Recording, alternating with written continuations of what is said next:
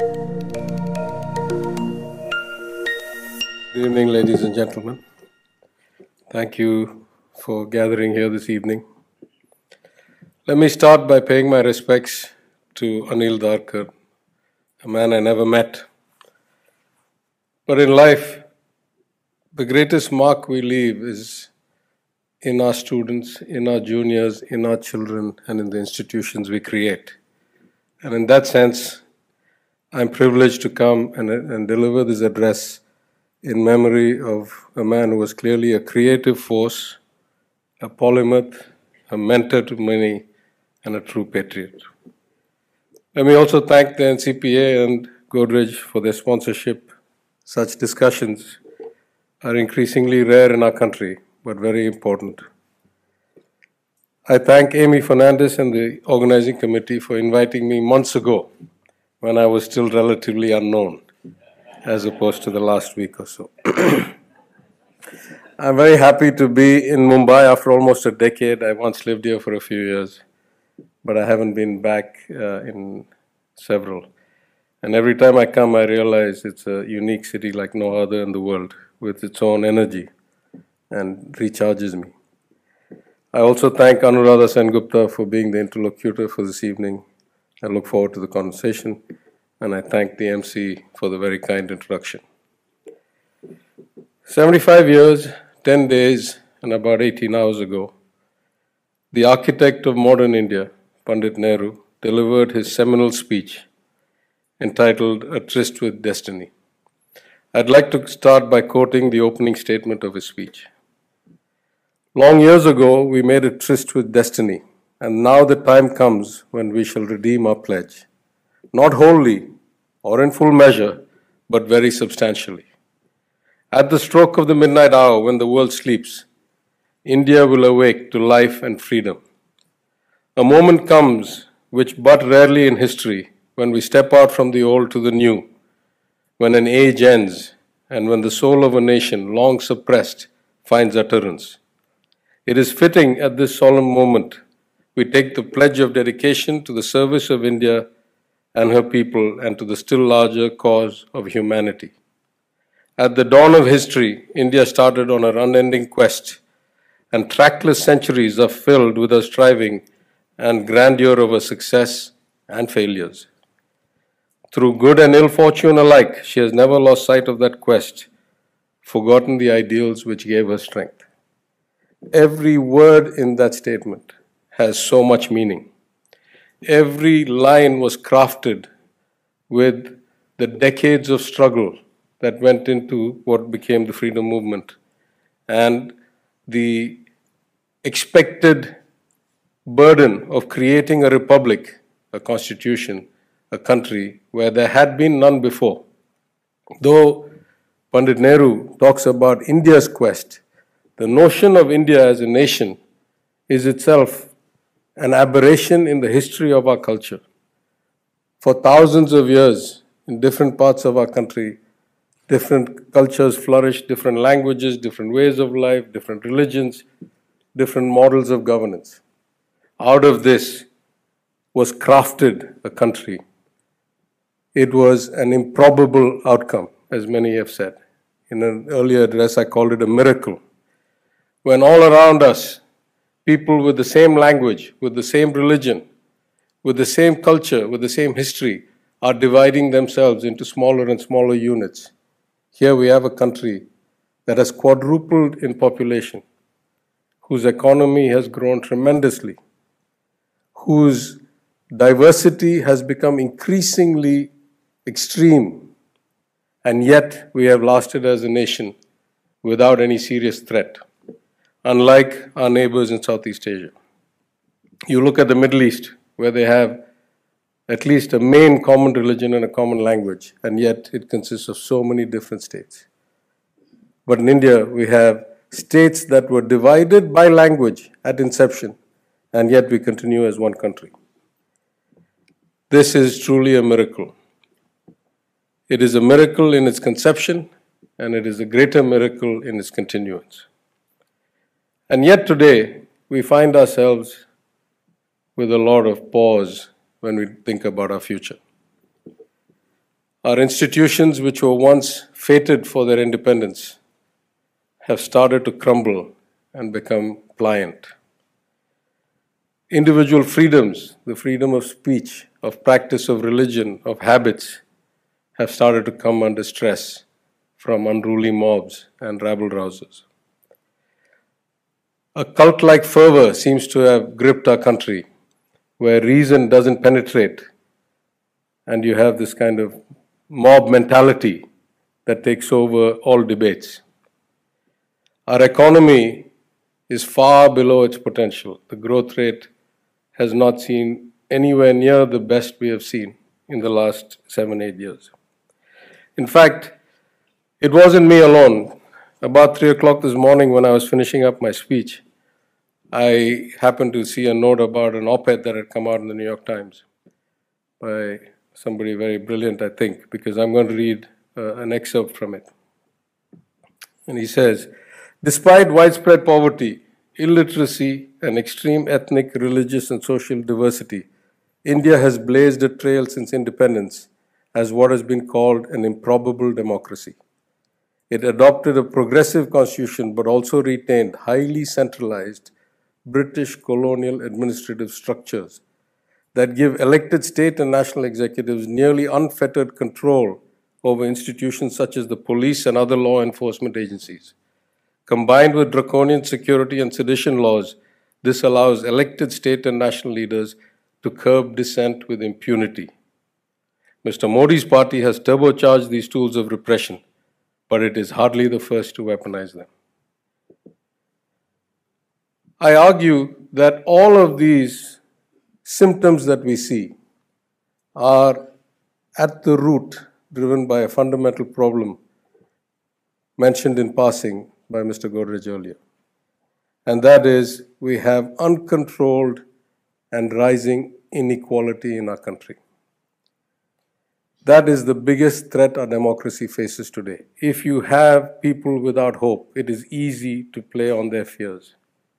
If you have people who have not seen development, it's easy to convince them that life is a zero sum game. You see, the whole notion of democracy as a model of governance is supposed to be that it is the antithesis of what Marx predicted. Marx predicted that in any society that did not have common ownership of property, eventually the returns to capital would become so high and the returns to labor would become so low that the masses would no longer be willing to participate in a system that made them effectively work for other people. And then you would see the workers of the world unite and you would see blood on the streets. The antidote to that was supposed to be democracy. It was supposed to be that once you gave every person a vote, once people needed to be elected to run government, that the vested interests of those who control the money or control the industry would be surpassed, would be overtaken by the need for the greater good. That is the actual secret sauce of democracy. But have we seen that? At least in India, we have seen very little of that. Let me frame it a different way as a finance minister. In a democracy, there are only three or four really core components to a government's responsibilities economically, financially. The first is to raise revenues adequately and fairly and efficiently with minimal leakage. The second is to use them to provide high quality public goods and services and pathways for social progress and social mobility, education, access to training, access to jobs. The third is to provide an environment that supports private entrepreneurship and growth. And finally, to provide a safety net for those who need the help of somebody at any time. It will not be always the same people at all times. In this, there is a hidden statement, which is that there is a huge redistributive component to the responsibility of a government. It is our job to find the places where we can raise the money and to put it to those people who need it to get ahead. In fact, let me quote again from the seminal speech of Pandit Nehru. He saw this back in 1947. He says, and so we have to labor and to work and to work hard to give reality to our dreams. Those dreams are for India, but they are also for the world, for all the nations and peoples are too closely knit together today. 1947, imagine the extent of globalization today. For any one of them to imagine that it can live apart. Peace is said to be indivisible, so is freedom, so is prosperity now, and also is disaster in this one world that can no longer be split into isolated fragments. This notion that equality in outcomes is the basis for a democracy is actually enshrined in our constitution. If you look at the discussions that happened for the Constituent Assembly and the articles that came out of it, I'll just cite two of those. Article 38 in the Constitution of India. The state shall strive to promote the welfare of the people by securing and protecting as effectively as it may a social order in which justice, social, economic, and political, shall inform all the institutions of the national life. The state shall, in particular, strive to minimize the inequalities in income and endeavor to eliminate inequalities in status, what we call social justice, facilities and opportunities, not only amongst individuals, but also amongst groups of people residing in different areas, state to state, or engaged in different vocations. Article 39 of the Constitution of India certain principles of policy to be followed by the state. The state shall, in particular, direct its policy towards securing A, that the citizens, men and women equally, have the right to an adequate means of livelihood. B, that the ownership and control of the material resources of the community are so distributed as best to subserve the common good. C, that the operation of the economic system does not result in the concentration of wealth and means of production to the common detriment. D, that there is equal pay for equal work for both men and women. F, that children are given opportunities and facilities to develop in a healthy manner and in conditions of freedom and dignity. If this is the basis of our Constitution, then we are actually failing quite badly at it. I quote again from this morning's op ed. Though India's descent towards tyranny has accelerated under Mr. Modi, it would be unfair to put all the blame on him. Weak government institutions and social inequality, problems that have festered since India's early years, have sapped its democracy and provided fertile ground for the politics of Hindu supremacy to take root. Let me give you some statistics. These are probably two or three years old. In the state of Bihar, the average citizen is a 19 year old male. He is an elementary school dropout. His income is about 80,000 rupees a year, and the average female has a total fertility rate in her lifetime of about 3.5 births. In Tamil Nadu, the average citizen is a 31 year old female, is a high school graduate, has income of about 3 lakh rupees a year, and has total fertility rate of about 1.6 children this is as extreme as it can get.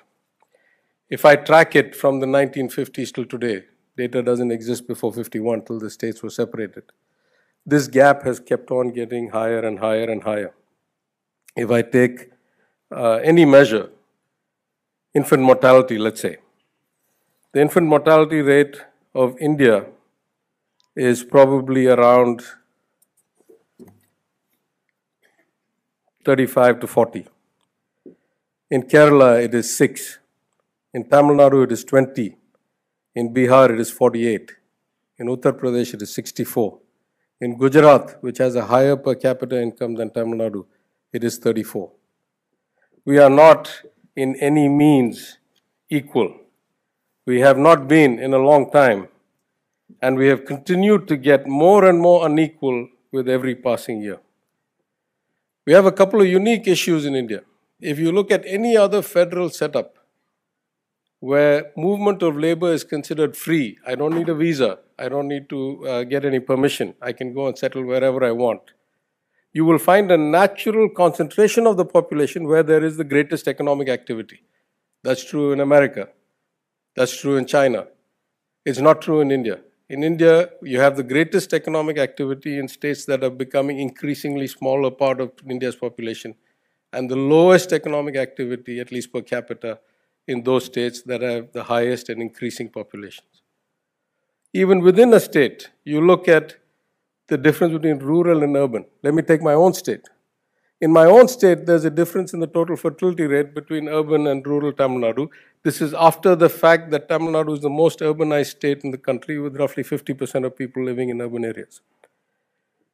Access to things like entertainment, cell phones are not that disparate, even internet access these days, because you can get it over satellites and you can have cell towers.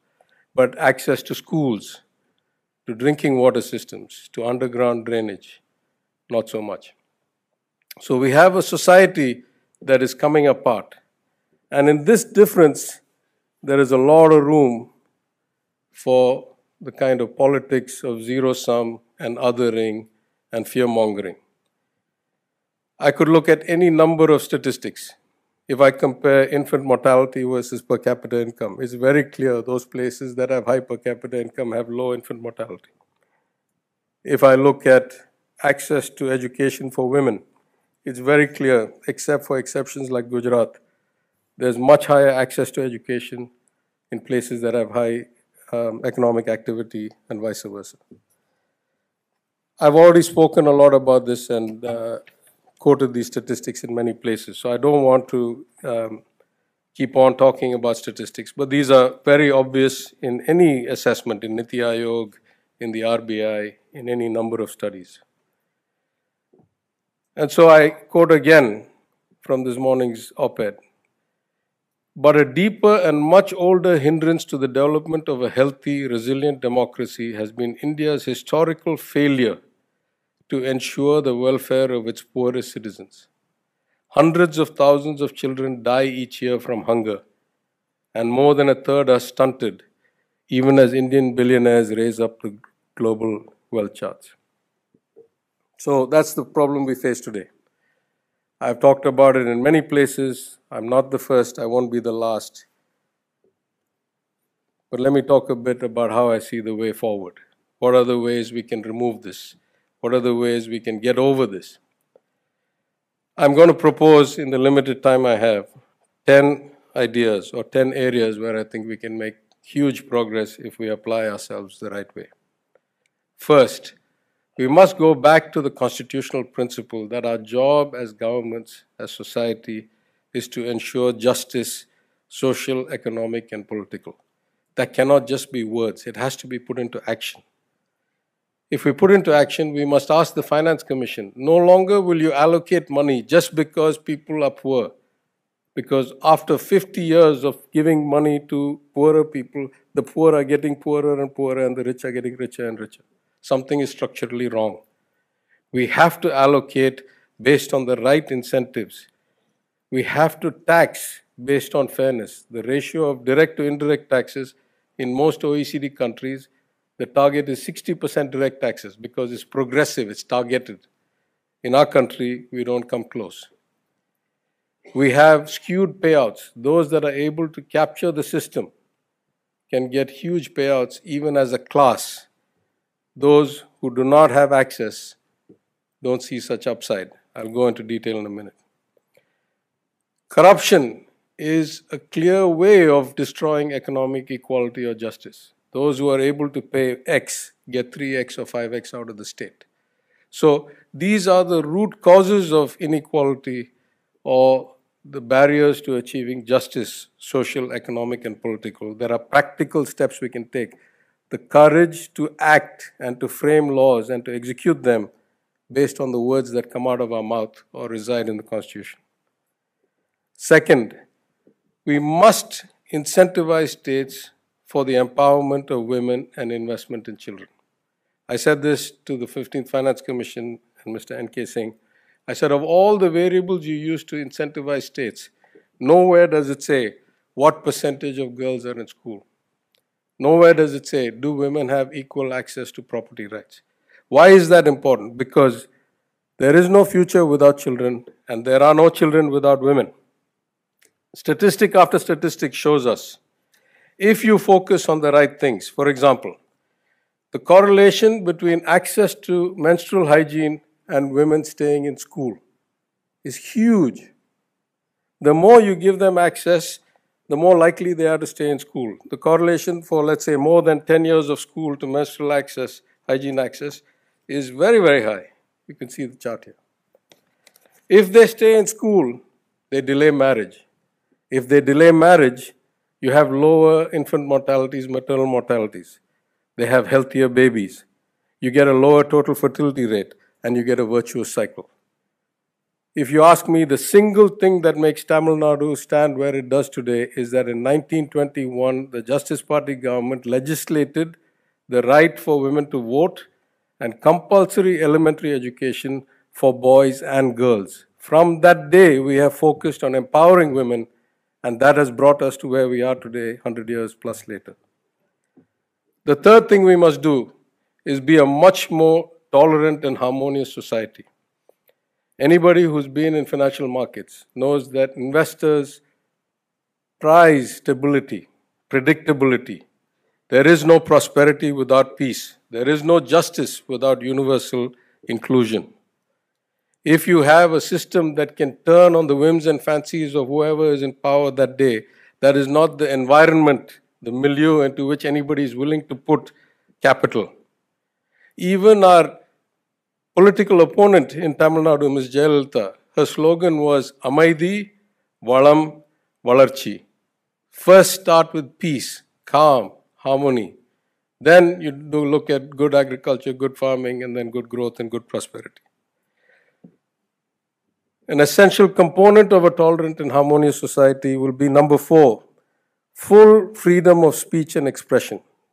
There is no all knowing, all seeing person. It is heresy for religious people and it is plain unscientific for rational people that any one human being can be that brilliant, can be that perceptive, can be that well read, can be that knowledgeable in everything. That's what cults are for. That's not what normal people in a democracy should talk about. The more open dialogue we have, the better our decisions the better the perception of buy in from all those who have been engaged in the dialogue, the healthier our democracy, and the better our perception of freedom that our forefathers sought for us to get. Of course, the media has a big role to play, and every day we see the media becoming more and more beholden to other interests. But I don't worry too much about that. The role of the media overall is declining very rapidly with the universality of internet access. In a place like Tamil Nadu, no media controls the narrative. Social media controls the narrative. The penetration of internet is about 80% in the population. Everybody is on 50 WhatsApp groups. You cannot even spread the fake news very long because it gets called out by 10 other guys who can say the truth. The fifth, we must strengthen our institutions. There has been a long debate that the observed correlation between the strength of institutions and the economic progress of a nation or a state, which is the chicken and which is the egg? Is it that economic progress drives citizens to demand better institutions, or is it that better institutions create better economic outcomes? I think the debate is settled once and for all because we have seen the reverse. We have seen the decline of institutions in developed economies, and we have seen the consequent downfall of economic activity. So it's very clear now that you need good institutions, independent institutions, checks and balances, and that's how you get a harmonious society and that's how you get a good economic outcome. In fact, part of our problem, why we are seeing this huge global kind of deterioration of democracy, it's not only in India, we have seen the far right rise in many parts of the world, is that globalization and globalization, let's all be very clear, this is not the first stage of globalization. This may be the third or the fourth or the fifth. There have been times when the world has been much more integrated economically than it is today. This is unique because of the speed of transport, the movement of population, the connectivity of internet, the remote delivery of services. There are some unique features to this globalization. But purely from an economic activity perspective, we are just another wave in the cyclicality of globalization. Globalization always increases the pie. Always, always, always. Mathematically, it's provable. What it doesn't do is ensure that that pie is equally divided. In fact, unless there are continuous efforts to break the model or the pattern, every time the pie increases rapidly, it will increase inequality. It will end up in too few hands, too much money. And that leads to the kind of disgruntlement across societies that we have seen in the US, in Europe, in the UK, in other parts of the world. And we have seen that that disgruntlement leads to a discrediting of the institutions, and the discrediting of the institution leads to all kinds of economic problems. So we are observing vicious cycles in many places. We need to turn that around into a virtuous cycle and ensure that our, our, our uh, institutions become independent and well governed. At the risk of stoking some old wounds in Delhi, the sixth point I want to make is that we need a massive improvement in the judiciary. We need to change the ratio of funding that we give to the judicial system. We need to reduce the time and the complexity of getting a decision. As a participant in global debt markets, I can assure you that the single biggest barrier to India's growth from a financial perspective is the lack of an efficient debt market. The reason we have no such market is because all debt markets require Uh, underpinning. They require a timely, predictable, based on precedent debt resolution system that allows people to know what the risk is if the return doesn't happen. We don't have that. You go to court, it could take you 20 years. We don't have a developed debt market because we don't have a reasonable, predictive judicial and dispute resolution system. We have more problems than that. The independence of the judiciary is under serious threat. The huge delay, we have all heard of the notion that justice delayed is justice denied. I will quote Mr. Arun Jaitley, the former finance minister of India and the former Rajya Sabha MP, when he said that he wonders if post retirement appointments are influencing pre retirement judgments. All of these need to be considered and fixed. In fact, Article 37 of the Constitution states that the provisions contained in this part, that is part 4 on the government, shall not be enforceable by any court, but the principles laid down are nevertheless fundamental in the governance of the country, and it shall be the duty of the state to apply these principles in making laws. So when I say that the court does not have any place in certain debates, I'm only quoting the Constitution. I'm not denigrating anybody. Number seven, we need a significant devolution of power. We are the most centralized, least effective form of government anywhere in the world today. You take large countries from communist China to capitalist America, the devolution of powers to the states, to the counties, to the towns, to the villages, from school boards to police forces are run by local bodies. Taxes are set by counties and states. Licenses are issued for industrial permits by cities in China. We have everything set up in one place. Not just one place, one place that includes states that were created because they had different languages and different cultures and different history, and that have now become so far apart in any measure in outcomes from education to per capita income to access to health that it makes no sense. You see, the luxury of devolving power, the luxury of putting power close to the people, is that it greatly increases the chance of success. Let me just give you two ways of looking at it. The union government had these flagship schemes, Swachh Bharat, Krishi Kalyan. If you look at any CAG report, you'll find so many instances where they say the buildings were built for the toilets, but no water supply was provided by the municipality because that was not funded on an ongoing basis by the union government. There are schools in Bihar where money was given for whitewashing, but they only had thatch schools. They couldn't whitewash the thatch. You see, you cannot have a one size fits all coming from any place, least of all Delhi. But if you give it to the local bodies, they can customize the program to their needs they will be more responsive, the local representatives, to the local voters, and most of all, they will be accountable. What we really need the union to look after is things like the stability of the currency, international relations, defense, international trade, and so forth. And what we need the panchayats upwards to look at is solving people's daily problems. Let me give you an example of what we've done in Tamil Nadu just now. Because of the stunting data that we've seen, particularly post demonetization, my chief minister has announced that we're going to run on a pilot project a breakfast program at schools. Now, we could have gone multiple ways in this. We already have a noon meal scheme program where we have uh, every government school, all children are supplied lunch at school.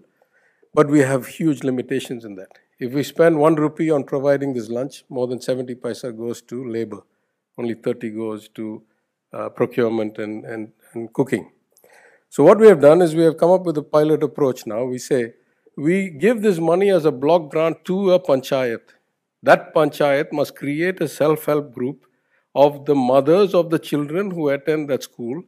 Those people will be given the money to buy supplies, to cook it, to deliver it to their own children with the government support. Some genius then came and told me the problem with this is there will be corruption.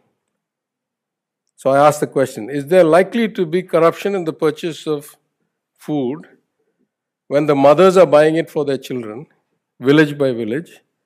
Or is there likely to be corruption if we try to do a statewide tender for 2,000 crores? It makes no sense to me that there would be more corruption when a mother buys for her uh, son or daughter. So we can change this construct by making it more devolved, and we need to do that all the way from the union down to the panchayat. We need to do data collection and data-based decision making. Of late, we have seen that whenever the numbers don't suit the political narrative, we just stop measuring. This is the worst possible strategy to take.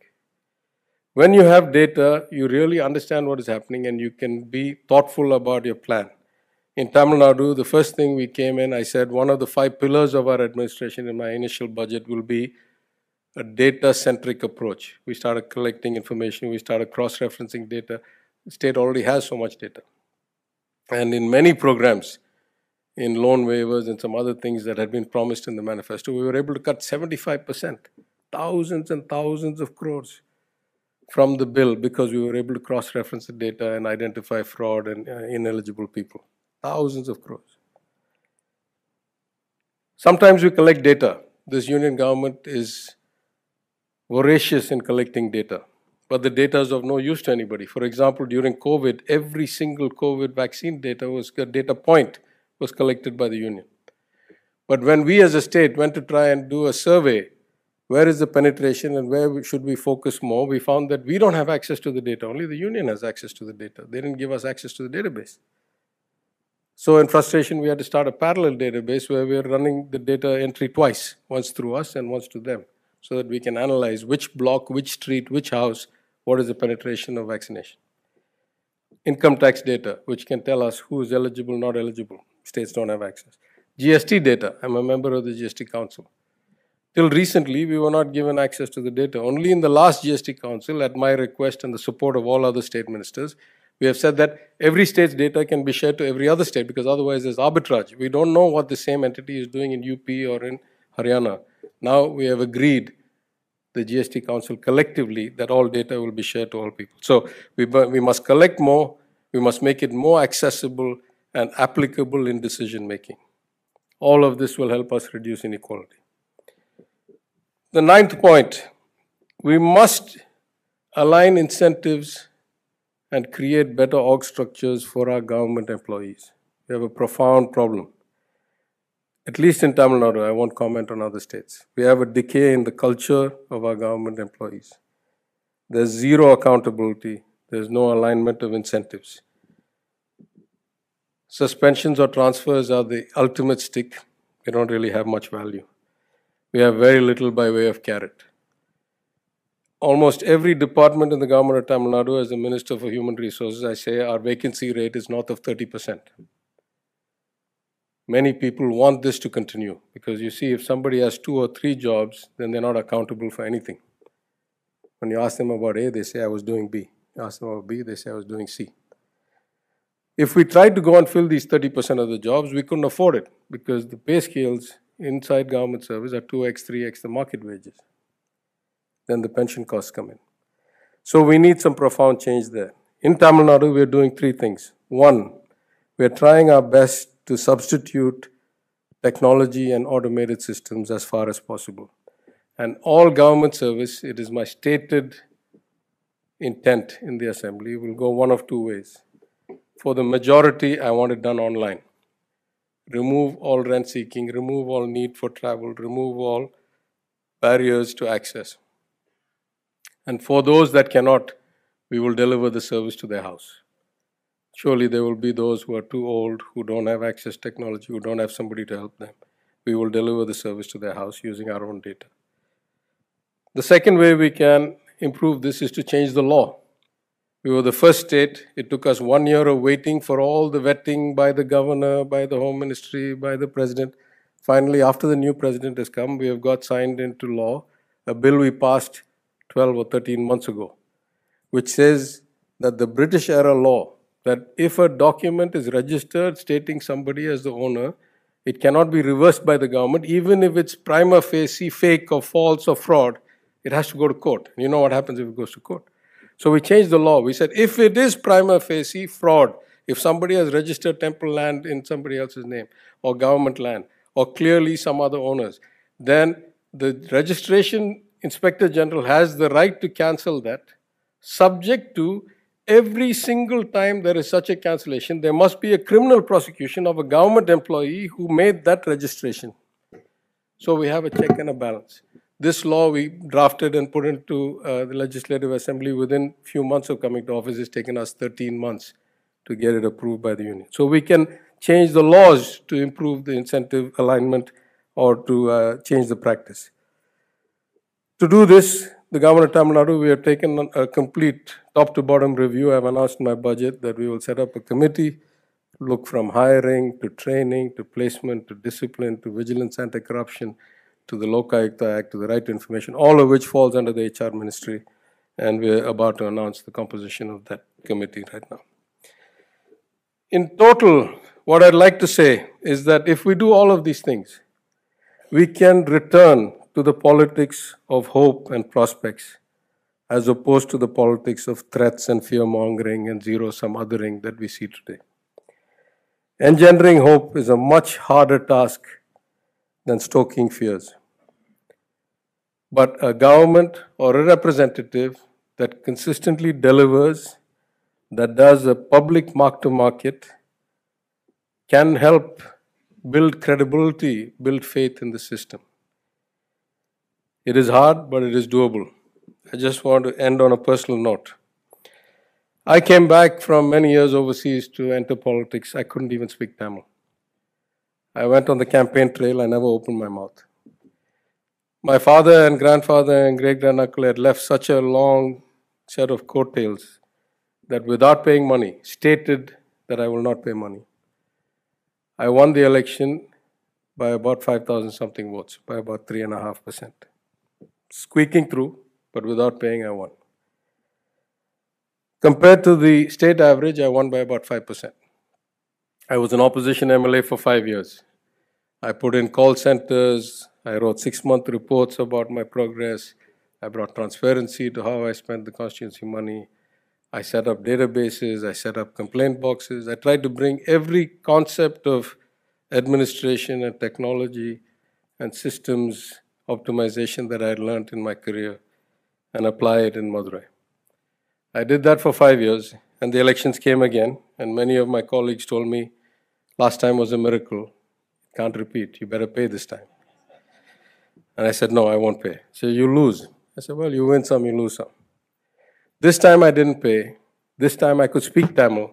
And this time I said, don't vote for me based on my father, based on my grandfather. If I did good work for five years, you vote for me.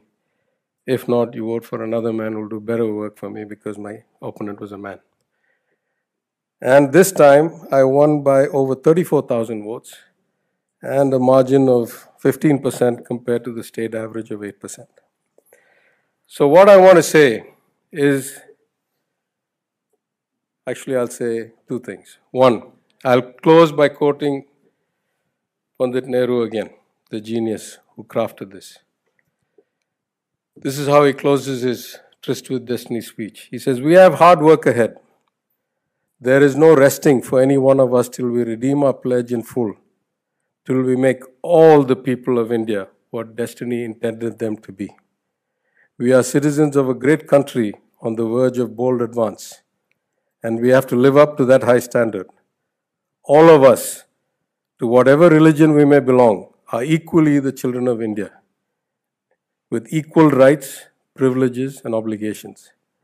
We cannot encourage communalism or narrow mindedness. For no nation can be great whose people are narrow in thought or in action. To the nations and peoples of the world, we send greetings and pledge ourselves to cooperate with them in furthering peace, freedom, and democracy. And to India, our much loved motherland, the ancient, the eternal, and the ever new, we pay our reverent homage and we bind ourselves afresh to her service. This is so important. What distinguishes a leader is not how many times you win elections. In my maiden speech in the Tamil Nadu Assembly, I happened to be at the receiving end of a whole bunch of kind of hagiographic platitudes from the ADMK members because after 34 years of DMK, ADMK, DMK, ADMK, DMK, ADMK, the ADMK had come back with two successive victories. And they kept saying this every day, 10 times, 20 times. And so when I had a chance to make my maiden speech, I addressed uh, Madam Jayalalitha, the Chief Minister. And I said, 10 times a day, 20 times a day, we hear that you have won after 20, 34 years a consecutive victory. I said, Of course it's true. And if it's true, it doesn't need repeating 20 times a day. The fact that this goes into the record of the assembly, which nobody may ever read again, doesn't actually add anything to your mark on history. What you really need, if you are going to be a truly great leader, you don't worry about what the acolytes say every day in your presence. You don't worry about what the assembly record says. You worry about how posterity will view you. What will be the legacy that you leave behind? This is in my maiden speech. And to her credit, she engineered it in such a way that she actually gave me the freedom to talk. And uh, she took my speech right after and gave it some um, proper respect in some other ways.